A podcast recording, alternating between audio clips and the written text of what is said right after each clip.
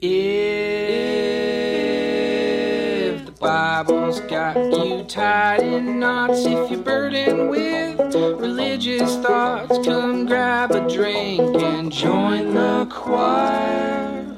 It's Heretic Happy Hour. Well, well, well, look who's back. Yes, you couldn't get enough. And here you are for another hit of your favorite podcast, the Heretic Happy Hour. But you know what? We're glad to see you.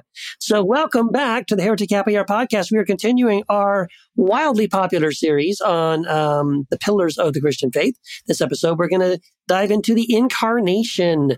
Oh my goodness, it's going to be awesome. My name is Keith Giles. I am the author of the seven part Jesus Un series of books um, looking at deconstruction.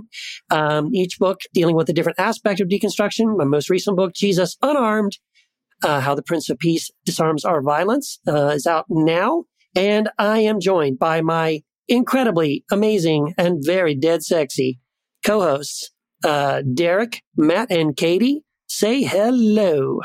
I feel uncomfortable having been named last in that little series, but my name is Katie Valentine, and I'm the founder of the Metaphysical Christian Community, the author of Sex, Slavery, and Self Control, and I'm feeling particularly incarnated tonight.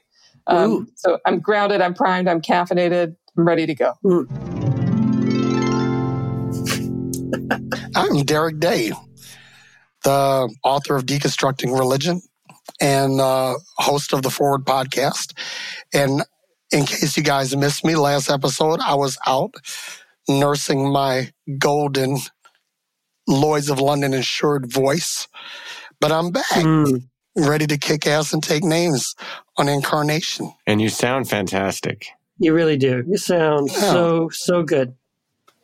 Did you Yes. get your cold at the nudist colony? Yes, I did. Mm. Yeah, baby. Oh, yeah. Ah. Mm. That's how It's we getting roll hot in here. Someone, So take someone, off all should, your clothes. someone should remix that shit. Oh, yeah. AMSR. I was, I was wondering how long that was going to go on. Well, I am Matthew DiStefano, and uh, I have an announcement, guys and and and gals. We, we know we have a hotline. We already know that. We have a hotline. That Can was can we Jamal's get- bit. Can we get a drum, lo- drum roll or something? Do you do you all remember? And Katie and Derek, this was before y'all joined us, but we announced that we oh, stop. were going. stop. To, Katie and I are aware. Please do not speak condescendingly like that to us again, Matthew. Now keep going. The time before us. It's like in air quotes. I know. In the times before. The The it, times was, it before. was before the foundation of Katie and Derek's world. Before VD. Oh, that sounds- wow. That sounds That's- bad. way, way before this, this podcast got VD. Um, Oh, shit. I'm done. I can't, I can't say nothing else. My voice is gone. Well, thanks, Katie, for ruining Derek.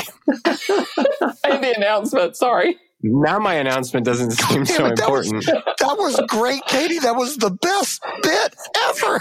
I've been holding on to it. I've been waiting. yes. I didn't know today would be the day. Derek, you sound like the old, is it Doc, Doc Coach Doc from the Boston Celtics? yeah, yeah, we came out there. We gave it our all. Yeah. Anyway, My- I have my- an announcement. very best Doc We- Rivers. There's your Doc Rivers. We have a board game, and it is it is coming out very, very, very soon. I know we announced it years and years ago. Many Uh, years ago. I think it was our first Patreon tier goal, and we hit it, and we we didn't come through right away, but. For those who have patience, we finally have a board game and it is going to be at our website, heretichappyhour.com. And I'm so excited that we get to announce that. So that's all I had. Yeah, I got to say, I honestly had just given up on this. I thought this will never, ever happen. But I mean, we tried off and on. We, we probably shouldn't go. We could do a whole episode on the, the, the, the saga and the legacy of this board game. But uh, we worked on it. We came up with the questions. We had a blast coming up with the questions and coming up with the ideas for the game. And um, we hit all these snags and hiccups along the way. And finally, yes, finally, uh, Finally. w- will it be out in time for Christmas? Probably not. Probably Next not. Christmas. Christmas, yeah, a Christmas, just not this one. if, if you if you win, are you fully deconstructed? Is that the, the, the end game of the game? So well, originally the game was patterned after Candyland, and um, but now it's I think it's just get out. It's it's you you start off in hell and you have to journey. You you have to be the first one to get to heaven. I think right is that Something, something the way it like that. And the rest of Something them like burn in hell. Yeah. The rest That- of you, yes, only one makes it, and the rest of you spend eternity in, in hell. Yeah. So if we're if we're if there's four players and one makes it, that's roughly above Augustine's prediction of how many make it to heaven. Exactly, it's about right. Well, I'm excited about this because I did no work whatsoever, but I feel like I'll share in the glory. So this I'll, is I'll perfect. mention that to other, uh, uh, I'll mention that to our publisher when we negotiate royalty structures. right? That's right. What, what other what other back burner projects are there that I can just piggyback on? Anything That's else? probably. I think that's the ultimate. Like that All really. right. That's been the legend of the slippery slope board game that was like right. You know, uh, even, even people who listen to the podcast from the beginning, or even as we're saying this, they're probably saying, "Yeah, right. There, it's a. There's not going to be a board. No, it's a thing. yeah, it's but it's going to happen. It really is. It's it's incarnated. It has been Oh. incarnated. It is Like incarnated now. Like a pro. Yeah. All so it's like the Mars mission of board games. That's yes. right. Yes, We it's can- finally happening. We crashed many times and we finally landed. All right. I I have been designated and delegated to be the substitute hotline person for tonight. So I'm going to do my best, Derek, um, which is going to be very poor imitation. so I'm not going to try to imitate. Uh, instead, I'll just say exercise your finger dexterity, as Derek always tells us. We do indeed have a hotline. This is the number 240 343 7379 text us, call us, leave us voicemails, um, keep them short. You may be on the air. Uh, so our text for tonight, which I'm reading to save Derek's voice, is Hi there. Oh, yeah. Roll the text. Oh, I, uh, oh roll that beautiful text. Roll that beautiful text footage. Roll it, Andrew, baby. Roll it. roll that beautiful text footage. Roll it and smoke it. All right, I'm just going to read the text now. Hi there. My name is Billy. I'm from Monroe, Louisiana. Shout out, Billy. I'm from Shreveport. Uh, I've really been enjoying getting caught up on your podcast. I just listened to episode 90 about Katie's reconstruction journey. It brought up a question that I've had for a while. Katie and Keith spoke about how big changes in theology often have their genesis with others who came before. I love Richard Rohr. And I'm very aware of the many ideas he is writing about that people are finding so exciting have been written about for many years before him. There are times when I get a little frustrated when I read him mentioning the ideas of original blessing or the cosmic Christ, and I see no mention of giants like Matthew Fox. Matthew Fox was silenced by the Vatican and then later excommunicated from the church because of his writings and teachings. We are now seeing many of the things he wrote about becoming much more accepted. Of course, I still think he is way beyond anything we're seeing in mainline churches. But don't you all think that people like Matthew Fox, John Shelby Spong, Marcus Borg, etc., need to get more credit? I wish you would all have a few episodes where you talk more about their contributions. Thanks for all that you are doing. I'm very grateful to each of you. Um, wow, that's a great, uh, Billy. Thank you for that amazing and very, very long text. I hope your thumbs aren't too sore now after that incredible text that you that you uh, typed out there for us. But um, yeah, I, I would agree, and maybe that's a good idea for a future series. It would maybe do like a um, I don't know, um, sort of like a Hall of Fame of heretics. Because I would agree. I Hall think, of Fame. yeah, Heretics Hall of Fame because Marcus Borg is one of my heroes, man. I love, love, love that guy. And, and Spong, who we just recently lost, and both of them have passed. Um, and uh, yeah, Matthew Fox. I mean, I'm sure there's a lot more. Um, and be good maybe to bring those up because a lot of people may be listening to the podcast. See, if you've only recently deconstructed, um, yeah, you probably you you probably think of names like Brad Jersak or Richard Rohr or Paul Young or whatever, and and and you probably may not know those other names. And so that's a really good point. You know, some of these uh, kind of legends and heroes from way way back paid the paid the price. They they really got uh, they really got blasted for speaking out and being very very different from the mainstream evangelical uh, world. So yeah, yeah, that's a good point. I like the inclusion of, of Matthew Fox, and I think that that Fox is very underrated when it comes to um, uh, people who have path, paved the deconstruction path. But I, am I'm, I'm also a big fan of Bishop Spong. I, it's funny, a true story. When I first started preaching, I thought he was the biggest heretic alive. Mm-hmm. But now it's like I really see where he was going and, and, and his trajectory very much mimic mine. So I, I really get that. And I love Marcus Borg too. And I, and I really do think that we should um, spend some more time talking about the heretics of the past or, or heroes of heresy or the Heretics Hall of Fame. I don't, I don't care how you call it, but I think that is something that we definitely need to address. Mm-hmm. Cool. I like the idea. And I've, um, I think where I'm kind of coming from is maybe from a little different angle, like paying, paying our dues is great. Heretic Hall of Fame is great. Um, what I'm also aware of is that there's a lot of people writing in these spaces who don't always get cred and it's like when so forgive me all but like when the when the white male discovers all of these truths suddenly it's big news and there's actually like a lot of people who've been writing about this stuff for a long time um, it's just being discovered by evangelicals by former evangelicals who are deconstructing for the right. first time. Sure. Um, and so also I think it'd be interesting to bring that into the conversation. Like there's people who've been doing this kind of work for centuries, actually. Sure. St. Joan of Arc. And so like, how can we have, yeah, like how can we bring them into conversation partners? And the deconstruction space tends to be very male and it tends to be very white. You know what, Katie? That's that's a really good point.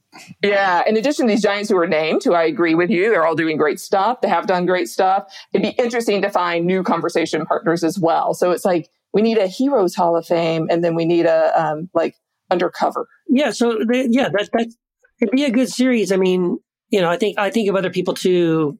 Like uh, you know, I can't think of all the names right now, but yeah, there are, there are many others that are outside the white male category as well. So it'd be fun to for us to maybe start making a little list and, and uh, coming up with who we think would, would really go into the Heretics Hall of Fame and then uh, do a, a, series on that. Well, it's not exactly that, but we do have a series coming up. And Katie, I'm glad you mentioned that. I was going to mention it's it's almost like I was thinking of like sports. You have like who are the most underrated athletes of all time and people who never got their due.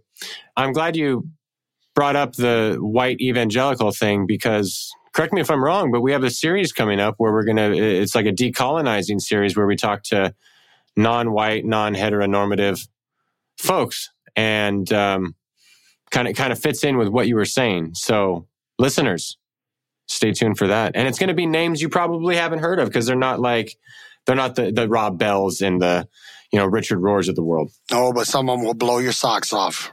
No yeah. shit. Yeah, that'll be fun. Hundred percent. Cool.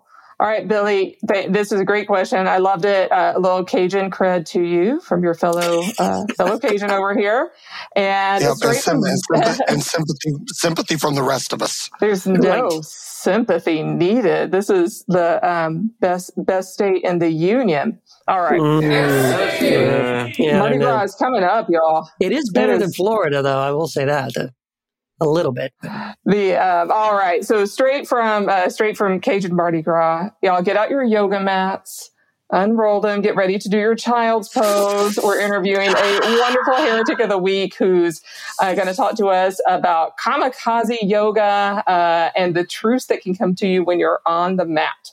It's the heretic of the week. It's me, Anita Grace Brown. I'm pretty certain a lot of people have called me a heretic over the years. Hi, Hi Anita. that was that was the best intro ever, Anita. That was perfect. I love it. Um, this is such a double pleasure because uh, we have Anita uh, Grace Brown uh, here to talk about her journey as the heretic of the week, and it's Derek and I and Derek and I love it when we're together, just the two of us exclusively, because we have our Valentine's Day takeover episode. Yeah. Yes. So that's what this is about. Uh, that's not what this is about. This is really about Anita. Uh, but Anita, tell us um, why would someone call you a heretic? Well, it's good to be with both of you this evening. Um, not too many Christians were doing yoga back in the day, and it's been about a 15 year journey to trust that path. And somewhere along the line, I decided to write a book about it. So that brought on a lot of questions from family members and church members. And so it was okay when I was doing the yoga over here, but then when I wanted to do the yoga in church, Okay. they, did, they didn't understand why I was combining those journeys. Okay, so Christian Christianity and yogi practices um, have Mm-hmm. raised some eyebrows. Uh, people in people in your circle and outside of your circle too. I'm betting. Yes, I think it's okay if you keep your yoga, you know, in your basement, kind of hide it away. Um, but once you bring it into the light and you're like, no, I'm identifying as a Christian yogi. Like it's kind of like a lot of people nowadays identify as like a Christian Buddhist. So this East meets West idea, it's pretty necessary for wholeness. One of the things I think is really funny about that is that Christianity, in its in and of itself, is an Eastern faith practice. And, and so, so when people say East meets West, I kind of bristle a little bit because it's really East meets East, or it's one is like a further revelation of the other. And and I personally see the the the person of Jesus Christ as a Middle Eastern yogi. You know, Yes. I, I I can imagine that his prayer life, that his you know his private practice was probably very metaphysical and very physical in the in the sense of the alignment of mind, body, and spirit. Right. So so it's like when I when I get to meet people like you, I get really geeked. I'm I'm, I'm excited, right? And I have to say this too. The title of your book, Kamikaze Yoga. I love it. I'm a lifelong martial artist. Uh, you know, pretty much my my my practice now is something called the Warrior's Way, which is uh, a mashup of Jeet Kune Do, uh, Wing Chun, uh, Kali Panantukan, and Muay Thai. Right. So when when I saw the title of your book, I'm like, okay, kamikaze. We know what the kamikaze did. They were they were the um, the warriors trained as pilots to to basically enact suicide mission against the uh, Allied fleet. But here you've taken it and you've, I think, repurposed it in a beautiful way because it, obviously this is not suicidal. Maybe suicidal not. to, Yeah. to your religion, right? It may kill your, it may kill the religion within. But tell us about kamikaze yoga. That's I really want to hear that story. you already really get it. So when this like title kind of dropped in from spirit, years before I ever penned the first word of the book, I said to my husband, I'm going to write a book someday. And I have the title. It's called Kamikaze Yogi. And he bristled because of the image of the suicidal fighter pilot. And he said, honey, I don't think you have any idea what you're talking about. Nobody will be attracted to that title. That's so violent. And I said, well, we're going to have to wait and see. You know, I hear you. Mm-hmm. So I'm looking forward to the two of you reading the chapter in the book called Kamikaze Kyle. So our godson passed away two and a half years ago of a brain mm. tumor at the age of 28. And I was visiting him about two months before he passed, and he couldn't speak any longer. But he showed me a picture, an image on his phone of his final tattoo. And at the moment, I was uh, like shocked because it was a skull and it was very frightening looking. And he texted it to me, but I didn't really recognize it until I got home hours later. The spirit hit me and said, He's getting a kamikaze pilot. You need to ask me why that is because he couldn't speak. Mm. And so I suddenly had the revelation that he and I were really connected soul to soul. And he didn't know that that was the title of my book. And I Mm. started just crazy texting him. He could still read the text, he could Mm. still send heart emojis. And I was saying, We have this beautiful connection, Kyle. You know that where you're going, you're not this body. You're not this decaying brain from the brain tumor. You are an eternal spirit, a soul, your consciousness. You know that. And you want us to know that you know that. So his tattoo was a fuck you to death. It was a literal fuck you to death. And so I love it. I Right? mean, just making me cry on the podcast, on the interview. Oh my gosh. I know. And so when he passed, I prayed over do I tell his parents about this connection that he and I had? I mean, I don't want to, you know, get too woo with grieving best friends. Right, right. But I definitely I got a yes. Yes, you, they, this will this will be comforting. And so I told them the whole connection. Um, it's in it's in the book as that story.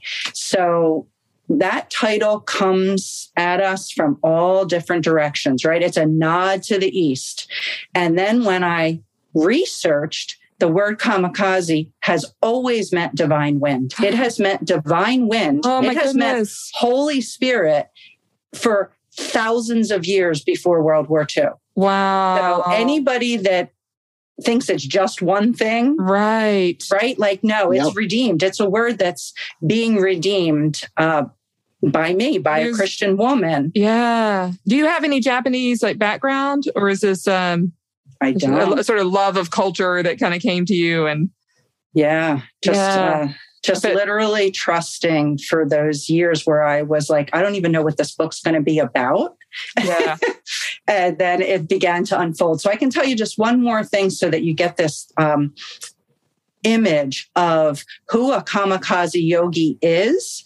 It is definitely someone who goes to the cross and and lets their fear die. And you use your body right? So that's why the yoga you're using your body. That's why the physical practice. And then that translates to whatever i'm doing physically. I'm letting fear die and i'm letting that death energy in me that wants to grip me like don't be your whole self don't you know let people see the weird parts it's like no i'm going to let it all go and i'm just going to keep showing up you know, I, I love this because here's the whole thing. I know about the divine wind uh, connection to the word kamikaze, uh, but you're you're saying let it die.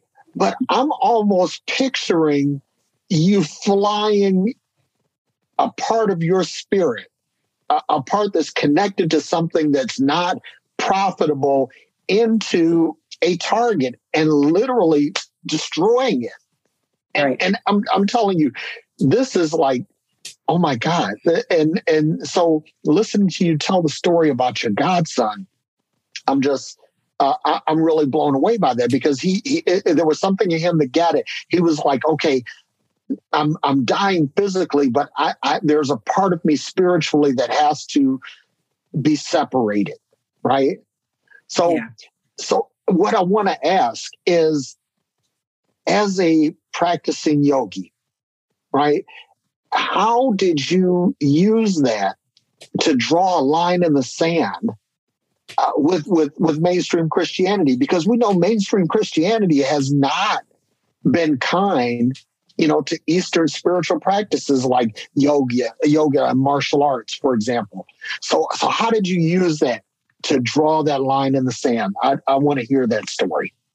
I think I'm still doing that to this day. We're um, my husband and I are involved here in Philadelphia, South Jersey area in a local church, and you know you're going to meet all kinds of people. Some people are really open to my practices, my story, the book, and some people want no parts of it. You know, they definitely don't get it. They don't resonate. Well, that's okay. They're not for me right now, right? I just have to wish them well, and it's painful. Sometimes it's really painful because you do get the judgments, you do get the um, name calling, you know, whether it's heretic or why she have to be so rebellious or, you know, whatever the story is. So basically, my story is about healing. I went onto my yoga mat out of desperation. I was trying to get pregnant. And for three years, we went through infertility treatments, $15,000, no baby. And somebody recommended yoga. And I went to this high school auditorium evening class. Back then, 25 years ago, there were no yoga studios. And this woman just had that aura, right? You're looking at her and you're thinking, okay, I know she's got to be like 65 years old, but she looks like the um, energy of a 35 year old.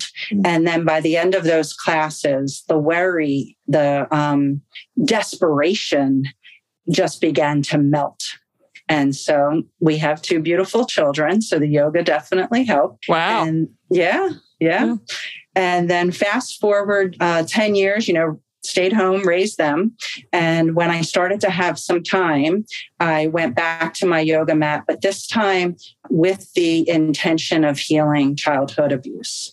So definitely a lot of um, men- not mentions in the book in terms of details, because when I wrote it, I can remember discerning this isn't for anybody else to kind of um, like a tell-all like oh anita she you know you you get Right. her whole whole messy story no you don't get my whole messy story but there are definitely enough times that i talk about empowering women and coming back from horrible experiences and so on my yoga mat i would just keep finding out who I am, who I am in Christ, and um, healing my nervous system and letting go of all the held trauma that you know was in the body that was showing up as infertility as chronic irritable bowel as sleeplessness as tooth loss as um, pmdd which before we knew what cptsd chronic ptsd which is what I am recovered from. But back then, they just called it PMDD, which meant this woman acts bipolar about two weeks out of the month. And I didn't feel like anybody knew how to handle it. So I just But your of- yoga mat did. my yoga mat did, and the, I started calling God my divine therapist. Oh, I love it. And Mm. I, you know, I have a, I have a relationship with yoga, not quite as deep as the one you're describing, but it's my, um, my spouse. If I've gone too long without going to a class, he'll gently say, is there a yoga session tonight? Mm. I go to because he can tell the difference that it So makes you know what I'm talking about. in my life. Yeah. And I've just moved. And so I don't, and it's where I, where I moved to, there's a lot of COVID restrictions still in place. So, um, there's kind of a little more limit, limited options, but that, and it's interesting because I've talked to, um, conservative Christians before who found a lot of benefit in yoga, but got really worried about it. Right. So, and Derek, I love what you said about like East meets East Mhm. and that's my I, that i'm just i'm going to credit you i'm taking that uh, i'm taking that one on i'm going to spread the gospel of that east meets east it's exactly correct um, but i've talked to conservative christians who would do yoga and found benefit in it and then they got really worried um, uh, especially uh, language about chakras which is like my favorite thing to talk about uh, they got worried about that but there's a whole alternative conservative christian yoga like thing i think it's called praise moves yes, yes, and, but it kind of cracks me up because I'm like, it's yoga. You're just not Yeah. calling it yoga. Yeah. right. Like, what's the what's I wrong tried with to calling it yoga? Yeah, but- exactly about uh, so going back eight ten years when i first felt called to bring yoga specifically to christians i would try to go to local churches and they would say but you can't call it yoga right. right yeah um so i can i can speak to that i, I know what they're afraid of Yeah. you're go- you're going to meet your demons. Right. I mean, that's that's the bottom line. Uh, if you're not ready to meet your demons, then you don't have to. Right. I've met a lot of my demons, and there were seasons. So when you asked me if I um, was a former evangelical, I was not. I grew up Catholic. Then my husband and I were Methodist for a long time, and our church now is rooted in the Anabaptist tradition.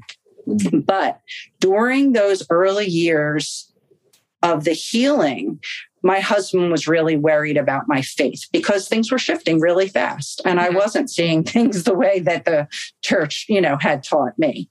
And I never left Jesus and he never left me, but the way I was talking about consciousness and energy and chakras and all of that. If you're not familiar with it, it's pretty unsettling. So we Mhm. had to, you know, we definitely had a couple of years where we had to work through that, where I know he wasn't sure if I was going to be a Christian on the other side of it. Yeah. Well, I Oh my gosh. Well, tell us, like, tell us more about that because you're, and the subtitle of your book too, just, just for listeners is, um, Christ, Yoga, and the Courage to Emerge. So I, uh, just with my background, I just personally love that you're feeling like you don't have to leave Christianity, however you define that, in order to do this really sacred work. Yet you're dealing with people who are in a, in a different mindset a lot around that. Um, and so, what what is it like occupying that middle space uh, for you? Depends on the day. Right. so, yeah, I just try really hard to focus on the people who, from, you know, like that heart resonance, like they get me, they trust me, and then I can talk honestly. If I sense that you're just not interested or that you, this is just too foreign, I try to be respectful now. I mean, that's a maturity thing. I've definitely grown into that. There's no forcing. I remember having a conversation with my pastor when I told him that I was using the Mirror Bible translation throughout the book mostly. And he said, You're not going to convince people with that Mirror Bible translation. You realize that, don't you? You're going to have to use a different respected translation or something that's been around longer. And I said, I'm not trying to convince anything. like you're just way off base there. So just like literally trusting the path, trusting my message. It's for whoever wants to check it out. Mm-hmm. Yeah, and I, I love Francois uh, Francois du Toit is yes. who uh, did the mirror translation. I love Francois' uh, work, his scholarship that's gone into that, and um, and and I really think that he did uh, an exceptional job. In um, it, it's not really a translation, but um, what what do you call it? Like the Amplified Bible. Katie, you would know this. It's a, I think it's probably a paraphrase. paraphrase. A, yeah. Thank you. so, but one question I want to ask, and this is, you know, we're we're uh, doing another series on um, uh, basically um, oppressed and marginalized groups uh, in in in our faith, and how difficult has it been to to carry this message uh, of um, of merging or marrying yoga with Christianity and and that on, on top of that being a woman you know how difficult was that hmm. so um, you both know how it works you get your power from delving into the pain and that's the comfort it, i'm not worried about I'm rarely worried about what anybody else has to say anymore. I just stay in my lane, right? And then meet wonderful people like you who ask great questions, who are open minded, open hearted, and curious. And um, yeah, there's been there's been a lot, as you can tell, there's been a lot of pain, but it gets transmuted. It gets it gets turned into wisdom and intuition and patience, all the virtues that we all want more of. Well, um, I would love to hear a little bit about like what your Jesus journey has has been like, especially on the mat, off the mat, over the past 15 years. Like who who do you understand Jesus to be um, now, you know, today? Yes. Um, so two very distinct aspects. I think of Jesus as my inner masculine. So sometimes I really focus on that man inside of me, and he is very much a part of me, and there is no separation. He's just my inner masculine. And also, he is the mystery, the Christ, the King, the um, there's there's no way I could ever understand um, all his aspects and how he just um, has so much sacrifice and so much love for all of the world. That's not personal to Anita.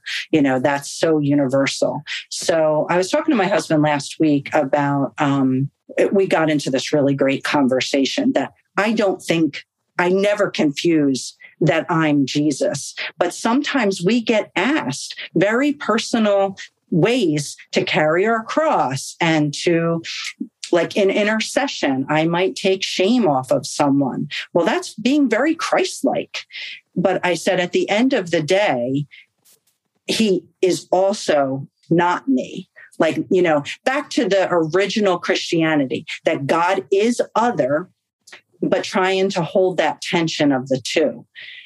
But he can never be wholly other. Does that make sense? Yeah, I mean, I'm um, I, what I'm sensing. Tell me if this is right or wrong. And um, Derek, I'd love to know um, your take on this too. Uh, not to put you on the spot, but it sounds like I, I'm hearing a little maybe resistance to the like "I am God" message that's really popular in a lot of metaphysical yes. circles, yes, right? Is. Yes. Um, and so I'm hearing like a little resistance to that, and and a little adherence to some older Christian claims mm-hmm. about the person of Jesus, like Jesus really is the cosmic Christ who is who is in everything, but has like we're has his own has has his own kind of personality that's apart from us. that's you apart know from what anything I, think I say of, or do. That I think you're going to be surprised to hear. When I hear people say I am God, I automatically I think to myself, do you mean your creature nature is God? What's a creature that, nature? What do you mean? Your creature nature, like literally your animal nature, like your okay, like that's the yeah, primal self. Yeah, that's God. Mm-hmm. I don't think they mean that, but that's what I think to myself. Yeah, I agree with you. That's God. That's where I'm God. And uh, Derek, I'm just like on the edge of my seat. I'm like curious where you. I'm curious where your intersections here are. Well, this is really rich. You know what? Here's the thing. I'm I'm hearing that you really you married something that would be considered new age to something that's pretty orthodox, right? And and I applaud that because that's really a uh, that's a heavy lift, right? Because like for me, I'm one of those people that you talk about the I am God crowd, right? but when when I say I am God, it means that I am the object of my worship. I am the the creator of my world, and and I am the ultimate responsible entity for my being. And so that's that's how I see it. But in in how you put it, and then and and Katie and I we we uh, we talk about it a lot. Yeah. Um, that um, you know basically, I understand where Katie's coming from, and I understand where you're coming from, and and I'm not uh, how can I say it? I'm not just in out in overt disagreement. Uh, I, I, I simply will say, you know, your mileage may vary, but but the thing is, I, I get it. I get. I don't know what that means. Your mileage may oh, vary. you know, like it's on it's on the window sticker of every new car, like or or they talk about it when they talk about fuel economy because two cars equipped exactly the same way, driven slightly differently, will get different mileage outcomes. Uh, so that's that's what they say. You know, you, uh, 22 uh, city, 30 highway, but your mileage may vary.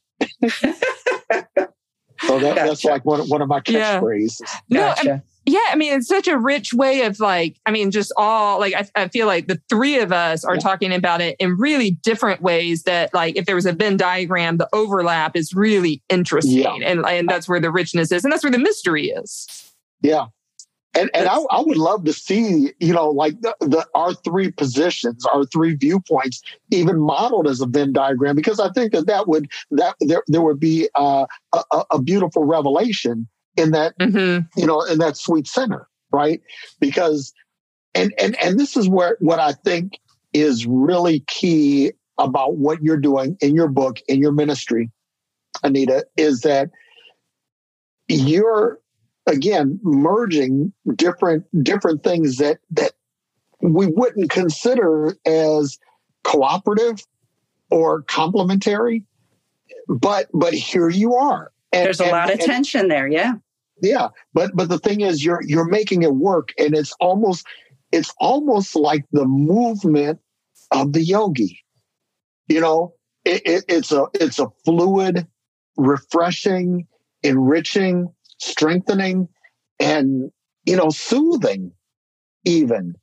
You know a, a, a motion a spiritual motion that is born from the physical motions or or, or working in harmony in tandem with it. I mean i'm just really um you know i'm just uh i'm i'm just really um this is exciting to me. I love that. It, what you were saying reminds me I think about the yin and the yang right? Yeah. do they go together? No. Like they don't. They are in such opposition, and yet each contains part of the other. So the yoga practice working with the energies, the masculine and the feminine, the celestial energies with the rooted, grounded energies, hmm. they're all in tension with one another. And yet somehow they dance. And saying that reminds me of when I first got called to go to our local church. It's been five and a half years.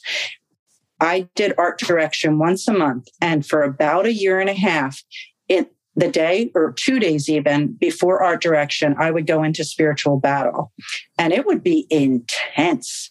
And it went on, like I said, I want to say close to a year and a half, where I'd be like, this is exhausting. Thank goodness it's only once a month. And then all of a sudden, one day the spirit came in and said, the battle is done. Now it's a dance.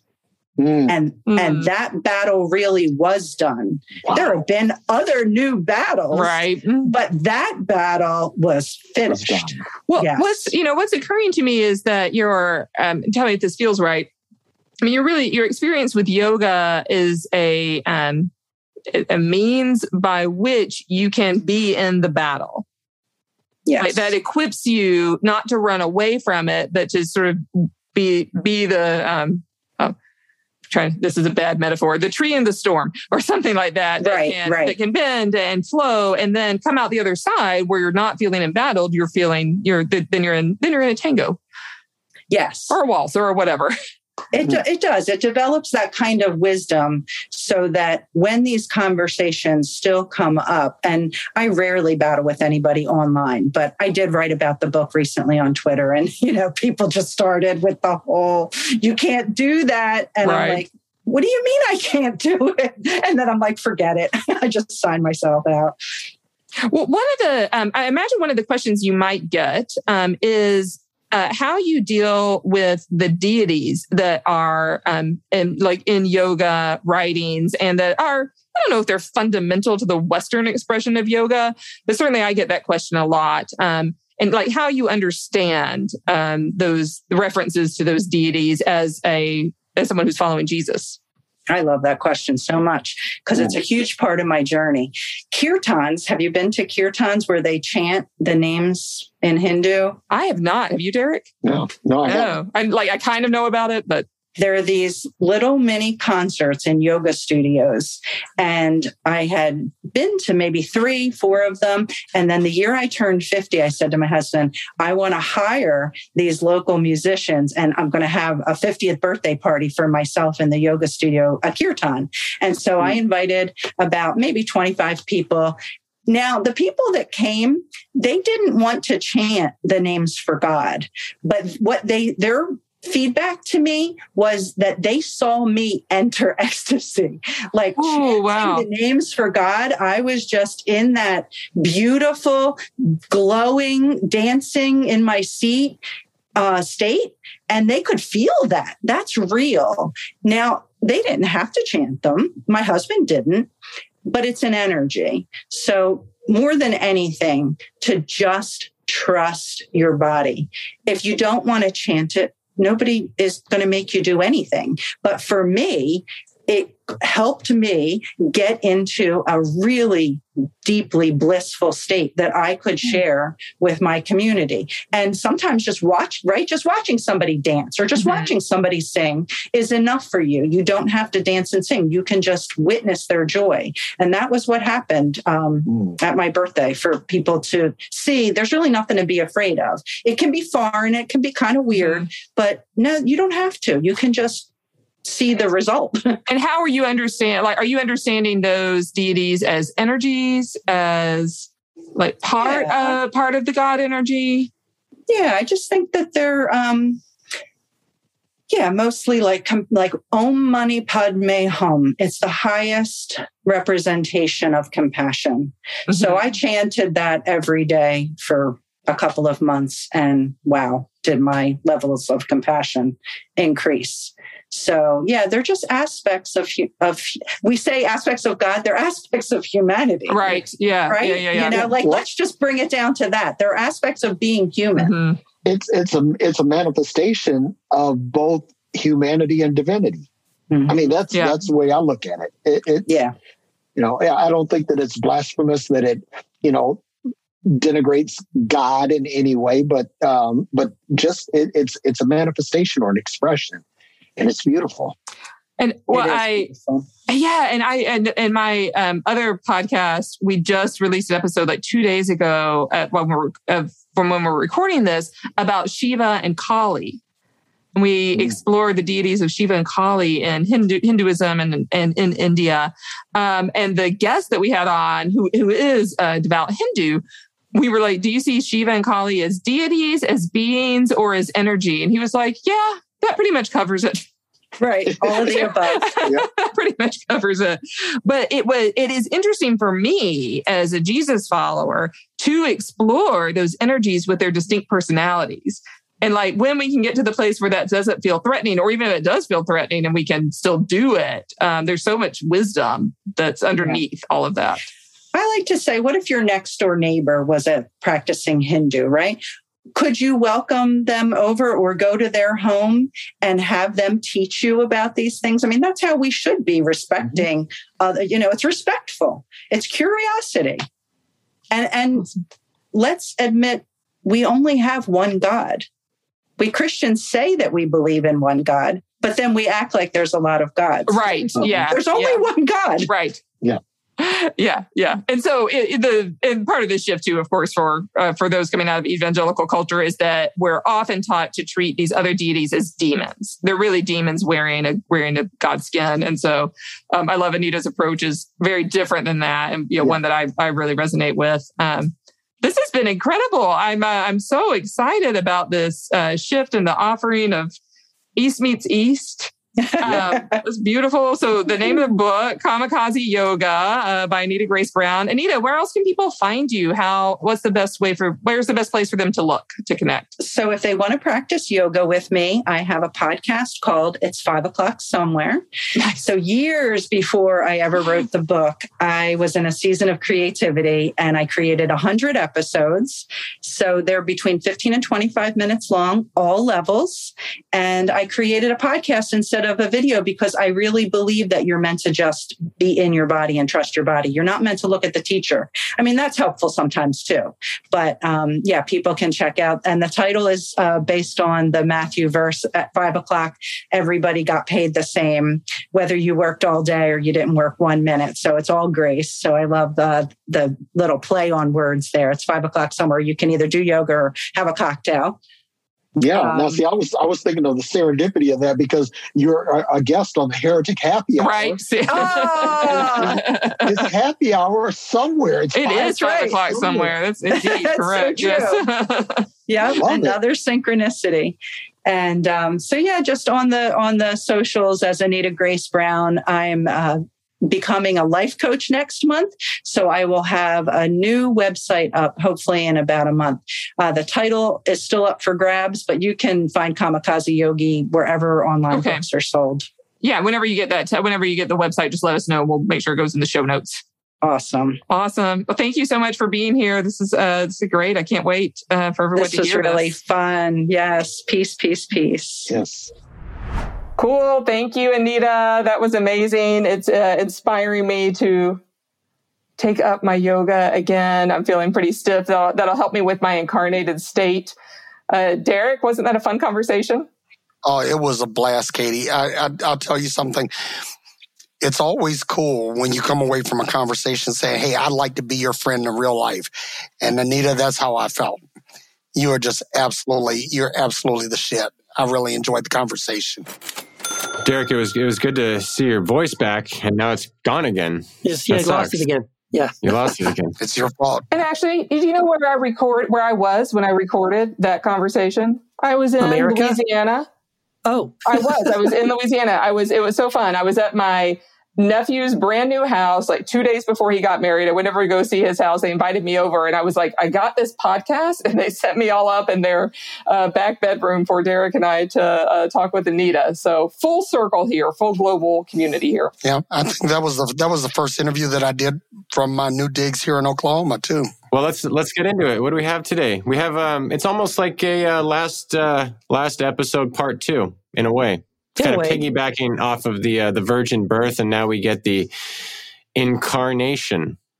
Yeah. And it, this is a good one. I mean, you know, for, as we're going through sort of the pillars of the Christian faith, I mean, in my in my opinion, this is probably one of the I would say a true pillar in the sense that um, uh, this is a big deal. Uh, whereas I think some of the other pillars we've looked at, we've sort of like you know original sin, like eh, not so much. Uh, virgin birth, eh, maybe, maybe not. Um, you know those kinds of things. Like, but this one to me, the incarnation feels like okay, this is a serious pillar. Like this is a big This deal. is the big one. It's a pretty big one. But the, even, um, but it's not as simple as just saying that Jesus was God in the flesh, because as we're going to get into, there's, I mean, the church argued for a long, long time, or not, not even argued, but I guess really wrestled with trying to figure out in what way Jesus was or could have been both, you know, God and human, and uh, how how could a human, how could God become a human? How could humanity contain you know, the infinite creator and all this stuff. So this was a big sort of philosophical uh, conundrum for a quite a long, long time. And of course, it led to uh, the whole idea of the Trinity, which we're going to talk about in an upcoming episode. So um, we're going to be spending some time in this territory a little bit here, um, but it's a big deal. So this whole idea of Jesus being um, God in the flesh, um, yeah, big pillar. So what do we think about it? And I mean, do we want to kind of go into the history of it or? Before we get started, can I throw some pee in the Kool Aid right away? Oh, okay. Be- And and this was basically where I would have gone last week, and it's this: that if God could create Himself in human form, which is a pretty big deal, right? Surely, surely He could cure childhood cancer.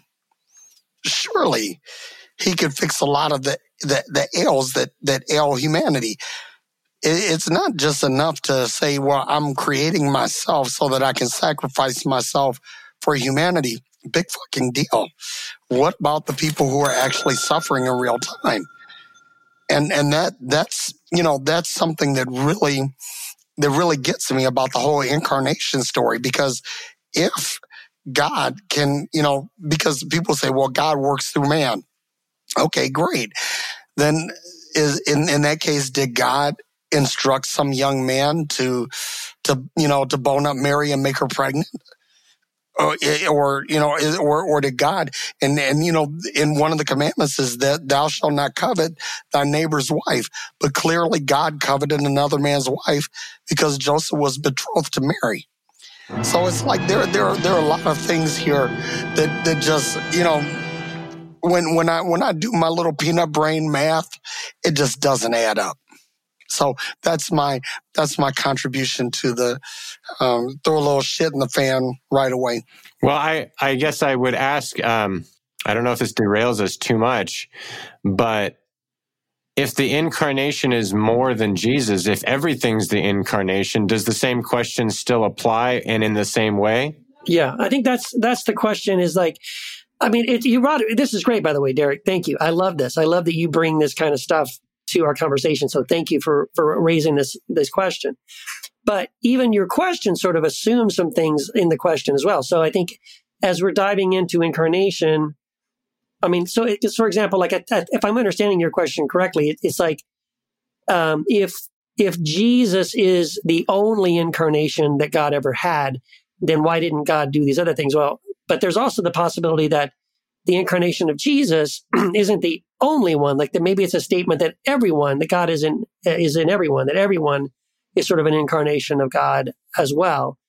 So, so I think there maybe there's a conversation before we No, get to that. I completely I completely buy that, Keith. That if if if we're going to talk about incarnation, it can be one.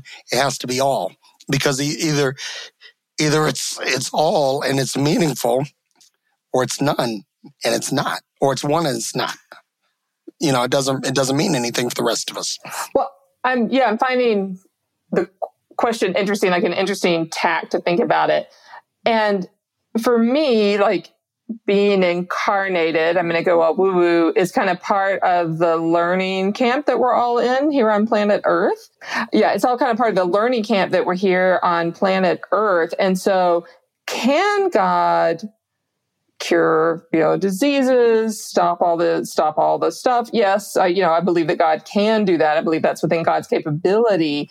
But kind of part of our incarnate experience here is that um, we we get the free will to figure that out as humanity. And most of the time like 95% of the time i think we really really screw that up. Um, and jesus part of jesus incarnation is to show us how to do it just a little bit better. You know my um second to youngest son's type 1 diabetic. And when he was diagnosed, he was four years old and he had to be flown by helicopter from Bentonville, Arkansas to Little Rock, right? Uh, because the, it was that crucial. And so I flew from Dallas, where I was on assignment, uh, to meet him in Little Rock. And so while we were there, we, we spent four days in Children's Hospital, learning about type 1 di- diabetes and um, getting getting trained. But while we were there, we were able to put uh, Ducey into a um, a wagon that had like little seat belts in it. It was really cool, and pull him around the hospital. And I'm gonna tell you something. For anybody that says what when when people talk about what God can do, what God can do, they need to take a walk through a goddamn children's hospital because that'll fix their fucking thoughts. Because I've seen children that were that were um, uh, stricken with life-threatening cancers and ailments. I've seen kids that didn't have all of their limbs. I've seen kids that didn't have a full uh, brain. Uh, kids with all kinds of maladies, right?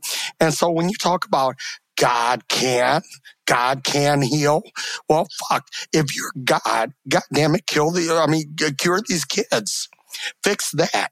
And then if, if you if, if you don't want to have any issues about belief, you fix that and belief will be satisfied.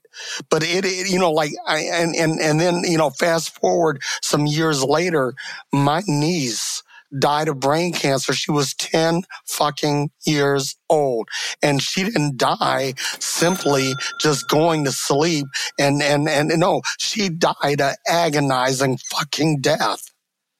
No, and, and, and, and here's the thing. I sat up in prayer vigil after prayer vigil with the family. We fasted. We prayed. We called on the name of Jesus. The Bible says that Jesus says, anything you ask in my name, that will I do, that the Father will be glorified in the Son. And then, and, and so now, you know, you're not, you, you, you can't fix this. Man, fuck you. Honestly.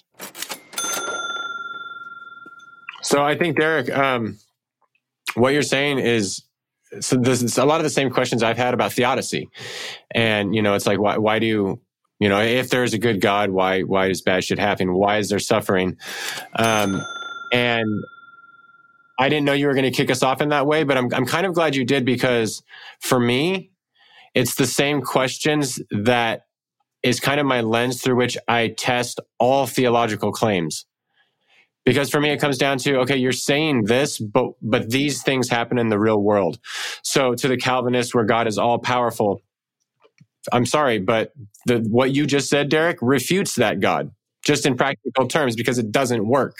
And you can talk about all these kind of pie in the sky uh, sort of things like oh god is holy or god is you know whatever whatever people say to justify you know these kind of things but it doesn't work for me.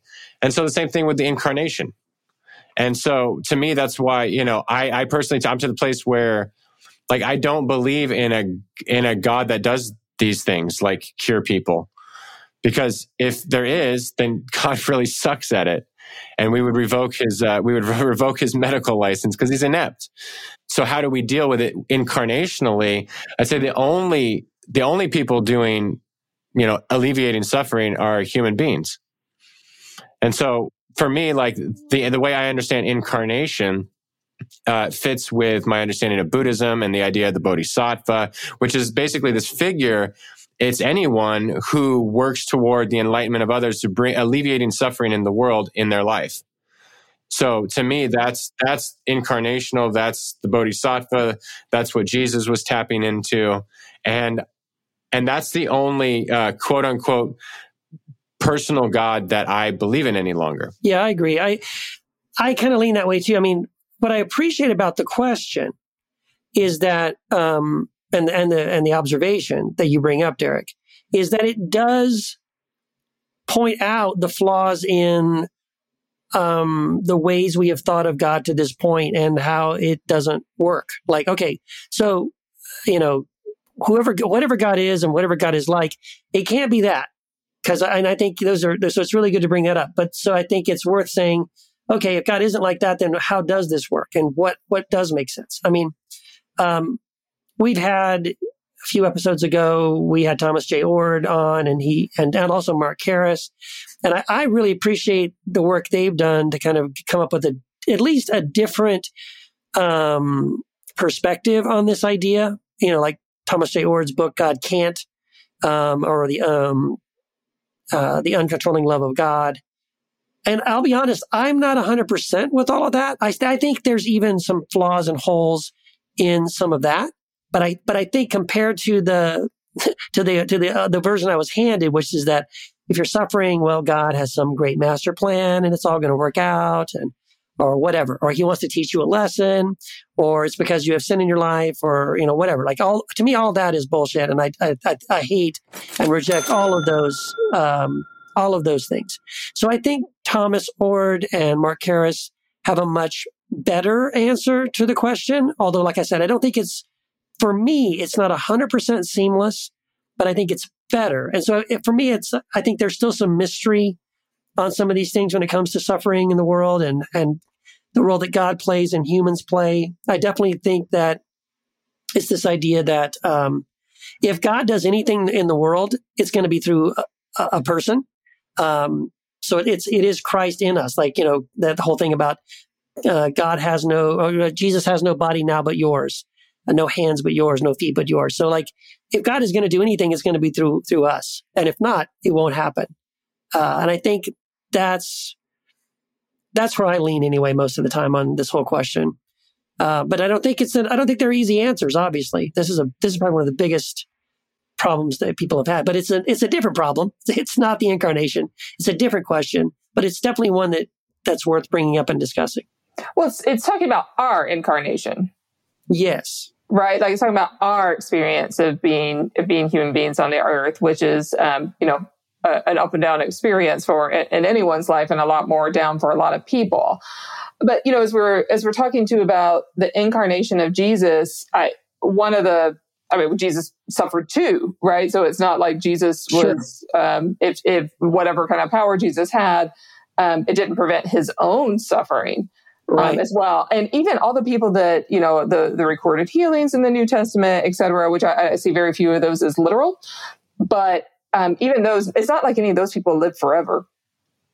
They all continue to suffer in their life and they, they all and die. They eventually die. So, yeah. Right. Like their incarnated experience came to it, came to an end um, as well. But yeah, one of one of those questions in the early church, and they they debated about it. Gosh, council after council after council after council for hundreds of years was how much, um, how exactly how incarnated is Jesus?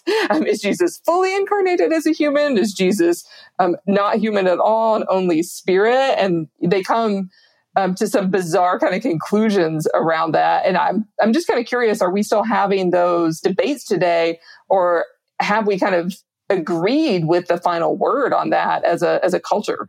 I don't. I mean, I I think we're having the debates, though probably not to the to the vigor of the early church. I just would like to see the debate go past Jesus because it's see we have all this talk about Jesus and this is where I probably you know we might have to take a shot on our old drinking game where I agree with what Jamal would say a lot back in the day and it was so much emphasis on on what Jesus taught about us. And so we we tend to fixate on Jesus, the person, but not what he actually said. Or at least what we can, you know, I mean, it's hard to say what he said because the gospels are so different. We don't know what's true and what's theologically infused from the writers and the editors, but there was a lot on, like, it, if Jesus is anything really different than us, how can we follow him and why the hell would he tell us to? Unless he's a human being like us. Because uh, honestly, like if if some superhero is like follow me, I'm like, well, I can't fly, Superman. I don't know what the fuck you expect from me. So uh, it, it, Jesus needs to be just like us for us to follow him. No, I think that's a great point. I mean, we went, me and you and Jamal went round and round on this exact thing for so long, but I'm grateful that we did because it it actually helped me turn the corner on some of this too. Because I I think originally when we started the podcast I was much more on the idea that Jesus was different and special and, um, and only certain people were in Christ and all that. And then that going back and forth, I mean, oh, probably five or six different episodes, um, on this topic. I, it really did help me think through it to the point of like coming to the place like you just said, Matt, uh, that, um, it's, it, the things that are true of Christ are true of us. And like, so to me, the incarnation of Christ isn't saying, hey, here's this unique special thing that God did only one time to this one guy, Jesus of Nazareth, 2,000 years ago. I, I think it's meant to say this is um, what God has done in everyone. And we just have to recognize this, right? That, that, that in the same way that, that Jesus is incarnated or that God is incarnated in, or Christ is incarnated in Jesus is incarnated in us. And then what does that mean? That's a, now, now suddenly that's a different question. Yeah. And, and basically, in order for Christianity to work, then everybody has to be the incarnation of God. If, if it is just Jesus, then it doesn't, it doesn't really work because there is no empowerment for the rest of humanity. Everyone else is down here and Jesus is up here and you can aspire to be like him, but you can never be him. And that's and that's the that's the thing. So the the the incarnation really has to be that in the Christ that all of humanity experiences the incarnation, that all of humanity experiences the fullness of Christ, that all of humanity is Christ and all of humanity is God. Mic drop. So I'm I'm on board with Jesus is fully human. Like there's, um, it seems like that's something we're all um, in agreement about, and and that not only that, but how important that is. Um, in order for us to um, maybe experience the mystery of that. And for me, it is, I do get really caught up actually in that mystery that like God does become flesh, like God becomes uh, has a human experience. And I'm always curious, like, does God actually need that? Do we need that? Who needs that? Who is it? Who is it that needs that? Is that coming from heaven? Is that coming from us? Um, I think part of the question, though, is like how much of how divine is Jesus? Like that's the part, that's the flip side of the coin to the incarnation. And so the early Christians were, they couldn't come to an agreement about it. I mean, they were I don't know if they were dealing in percentages, but they kind of were. Um, and so, like you, you, know, the not the the ultra gnostics would say Jesus only pretended to be human. Jesus was never human. Uh, other people would say Jesus can't be part divine. And so, like the the silly thing that they've that they came to was 100% divine, 100% human because they really couldn't agree, which is a little ridiculous. But then I've kind of embraced it. Like even now, I still kind of embrace that as I don't know as a truth, but as something that is truthful. I'm ready to deconstruct it. I'm just kind of curious. Yeah, well, Jesus is fully human. Yeah, what's the other half? Yeah, well, so this is what I think is so interesting about this the, the discussion of the incarnation. It, like you brought up, Katie, you know, and I, you know, the church has debated this forever, almost from the beginning, right? Trying to make sense of this. And here's the thing, like like you said, it is a bit of a mystery. And for me, I kind of am cool with it staying a mystery. Like I, I think we have, tr- we, when we try so hard to make mathematical, you know, literal sense of God, which I, I, I see God as being a being far beyond, you know, comprehension, um, beyond definition, uh, something that would be really um, impossible for anyone in, in words to fully describe and, and apprehend, to put our arms around. And so, if that's what we're talking about when we're talking about God, then to say that any of us could figure out the formula or the percentage or the the modality of how this all worked out. I mean, to come up with a theory is one thing, and that's great. Let's come up with let's talk about theories all day. That's great. But then but then to come to the place of saying, okay, all right, guys, we have figured it out. Here's what it is, and we're and we're done.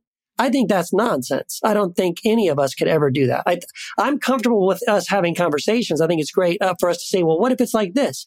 And to go, okay, well, maybe it is like this, but hey, but what if it's like this other thing? Because I don't think we really are ever going to know. I think there is a bit of a mystery wrapped in that as well. To what level, right, are all of us the incarnation of God? To what to what percentage is God in us and we are connected to God and to one another, right? Like I really love and appreciate the stuff that it seems like, you know, quantum science is, is discovering about reality and um, consciousness and how there seems to be one consciousness that everyone shares. And that means we're all connected to the same, to each, to one another and everything else in the universe and all that. And that's really amazing to me. But to sit down and be like, well, let's figure out the percentages and let's map this out and draw it up on the, on the graph, graph it on the whiteboard or whatever. No, I don't think that's ever going to happen. So I love the, I love wrestling with it and having the philosophical conversation. I'm just personally not very comfortable with like deciding this is it and we've, we're done thinking and we're done, you know, we're, we're done wrestling this out. I, I think we'll never be done. And just as Miss, Katie, you, you embrace the mystery of, of Jesus in this way. And I, I agree with you. And I'm sure you would embrace the mystery of then the relation with uh, uh, of us. Like we're if we're the same as Jesus, and um, I can't help but embrace that. And, and I'm cool with that mystery too on on what it really means to be a human being. And then the second thing that Keith, when you were talking, the thing I loved about about this show is that we get to disagree.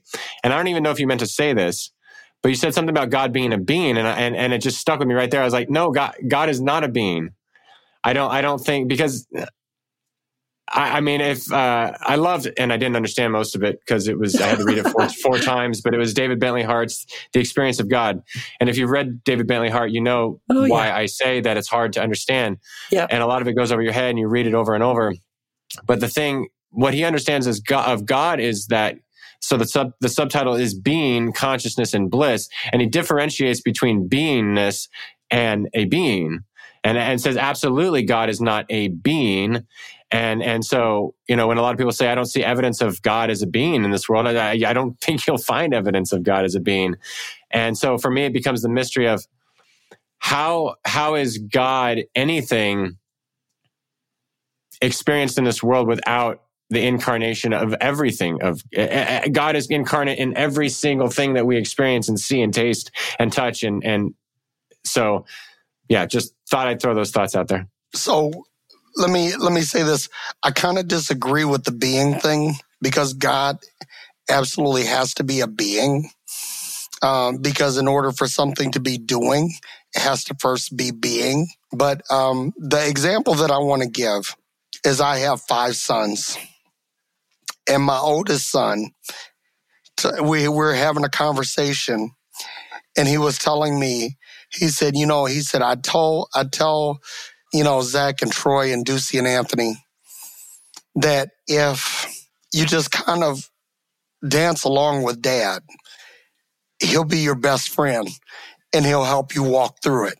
And, and he said, when I, when I understood that, he said, growing up became really easy. And, and the funny thing is, is that when he told me this story, I got it in the way that I wanted to give it.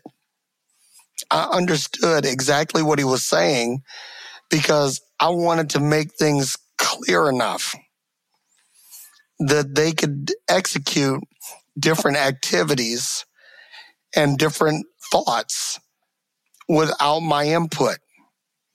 So the the thing is is that if God is a being, then it is incumbent upon God to let us know what his thoughts are and what his expectations are. Because if I can, re- if I can reveal my thoughts and my expectations with my peanut brain to my sons, then God surely in his infinite wisdom can do the same for the rest of us. Make it simple, God. If if there's if there's something you want us to know, make it simple. If there's something you want us to do, make it simple. It, it's not, you know, like I, I tell, I, I have, um, we we put our our trash out every Sunday night so that it can be picked up on Monday morning. If I don't tell the kids that it has to be done, and and and then when it's not done if for me to get angry with them for it not being done that's my fault because i didn't convey the proper information to them. But if i convey the information to them and they don't do it then that means that i've given the information and they failed on the assignment. So so uh, to, to your point matt is that my being influences or dictates even my doing and that if my if my being is a certain within a certain parameter then i can expect my kids to understand my being and for them and for their doing to accurately reflect and operate within that being does that make sense? Because uh, the the whole thing is is that we're you know we're we're we have these nebulous expectations and goals that you know eh, supposedly the bible gives it to us. Supposedly the ancient text gives this to us. But we don't get it. I mean and and in, re, in reality god should be a better parent than any of us. That those of us who have kids, we make it plain so our kids understand it, so that there's no ambiguity. Um, so I'm gonna, yeah, I'm gonna throw some sort of wrinkles in in that, Derek.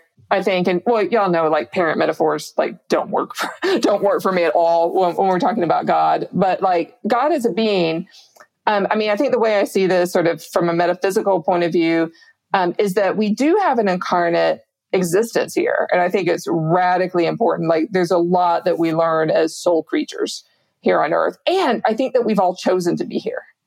Like I think like I think every I personally I think all of us have said like going down to planet Earth, this is this is the shit I'm going to work on as an incarnate being and I'm going to work on it. But I believe that there's a whole discarnate world that we're also part of. Like incarnation is important and um, and to be cherished and treasured. And I think that there's a whole discarnate thing out there. And I think I lean more towards God being like Derek being more of a being, like with a personality. Not only like God and the universe are not synonymous to me. Um, God exists outside of the universe, but operates through the universe in our in our kind of 3D world. Um, but I, I see this uh, beautiful interplay between our incarnate experience and the discarnate experience um, that we all have had and will have again. And you should listen to the episode on reincarnation. We talk about it more. Go back and listen. Shameless plug. plug. Shameless, Shameless plug. plug. Absolutely. Yeah. So if I understand, I did not. I have not read that that uh, particular book by my uh, my favorite theologian David Bentley Hart. Um, but as I, if I understand what, what you're saying and what I think what you're saying, David Bentley Hart is suggesting is that, um, that God isn't a being, but God's, but God does have being and God's being is something that is sort of resolved or, or expressed in everything else, right? Is, is, is that right? Is that correct? Is it sort of like the Richard Rohr's panentheism idea where God, uh, God is, in, everything is infused with God? Uh, I would pro- I would I would hesitate to guess because I have a feeling you'll probably just email David Bentley Hart and be like, "Well, Matt, this is what Matt said," and then he'll intellectually give me a whooping. Um, but from what I gathered, I would say I don't know if he would have too many issues with panentheism, right? But he obviously can can uh, can can correct me. So the, the but, but I feel I feel like we I feel like we need to we need to tease this as a future episode. Right. Um, because I know I do know that his uh, I actually have a copy of his book that it's not out yet, but it's called the title of his new book is called You Are Gods, and I think it is. Um, I haven't finished reading it yet, but I think he is moving more in this direction of panentheism. So, but I, like I said, I haven't finished reading it yet, and what I have read, I really don't understand. So. I'm after Well, there go. it Well, again. so, so the, your task, Keith, should you choose to accept it, is to get David Bentley Hart back on the show, I'm going to do and it. we I'm going to do it. ask him directly. Can I do that? Um, and uh, yeah, of course, All right, he's I'm gonna do always it. welcome if Okay. he will. If he if he will actually introduce himself again as a heretic, As a which heretic, yes. was was difficult for him. But um, do do we need a, a second episode? I feel like we need a second Yeah, episode I- I of the too. incarnation. We need to extend even- the series. We haven't even talked about Arianism. That's true. We haven't Okay, gotten into the, the other heresies, the other views that came around, and all that stuff. So this will be the deal. Uh, we are adding to the series executive decision. There will be a part two of this before we move any further in in this lovely uh, lovely podcast series. But if you liked everything that you were uh, listening to and you want to check out our website. It is heretichappyhour.com we have books from our from our former heretics of the week. We have t-shirts and hats and uh, we got a sweatshirt and some coffee mugs on there. We got all sorts of goodies of course our episodes. So it's heretichappyhour.com check it out today. Y'all should join Heresy After Hours. It's our free Facebook group for everyone on their deconstruction journey. And I have, and I'm not kidding, 50 Christmas jokes and memes ready to go. So if you join now, you'll be there just in time to see my irreverent Christmas cartoons make it into Heresy After Hours. Anyway, over 2,000 heretics just like you, asking questions, providing great conversation, saying hysterical things. So come join Heresy After Hours. And hey, if you love uh, the Heretic Happy Hour podcast, and of course everyone, of course you do, uh, and um, and you not also everyone love, does well, not everyone does if anyone listening to my voice at this moment, I'm I'm guessing really really still loves the podcast. And if you do, if you love the podcast and you love like getting free exclusive you know bonus stuff that no one else gets, then you know what? Go over to patreon.com slash heretic happy hour, support your favorite podcast. And um, not only will you get to support this podcast, you will unlock just a treasure trove. It'll be like Christmas. Like it'll be giving yourself the most awesome Christmas gift. Bonus interview uh, footage, bonus conversation, podcast uh, episodes, just so much cool stuff that you'll have access to. Head over there. And by the way, if you already do support us, thank you so much. We love you and it means so much to us. And if you love this podcast, please go to iTunes and give us five stars. And if you expect to be part of the incarnation of Christ, if you don't give us five stars, you won't be. End of story. Ooh. Wow, boy, you're going to unincar- unincarnate people. That's right. Where's that That's button? right. That discarded experience is coming. Yeah, where, where's where, where's the heresy? The heresy scream. All right. Derek will unincarnate you. He will unincarnate you. Yes. That's right. Watch out. So he ain't fucking around. Watch me use my God voice. I thought we played really well. We got to come out with a lot of energy. Yeah.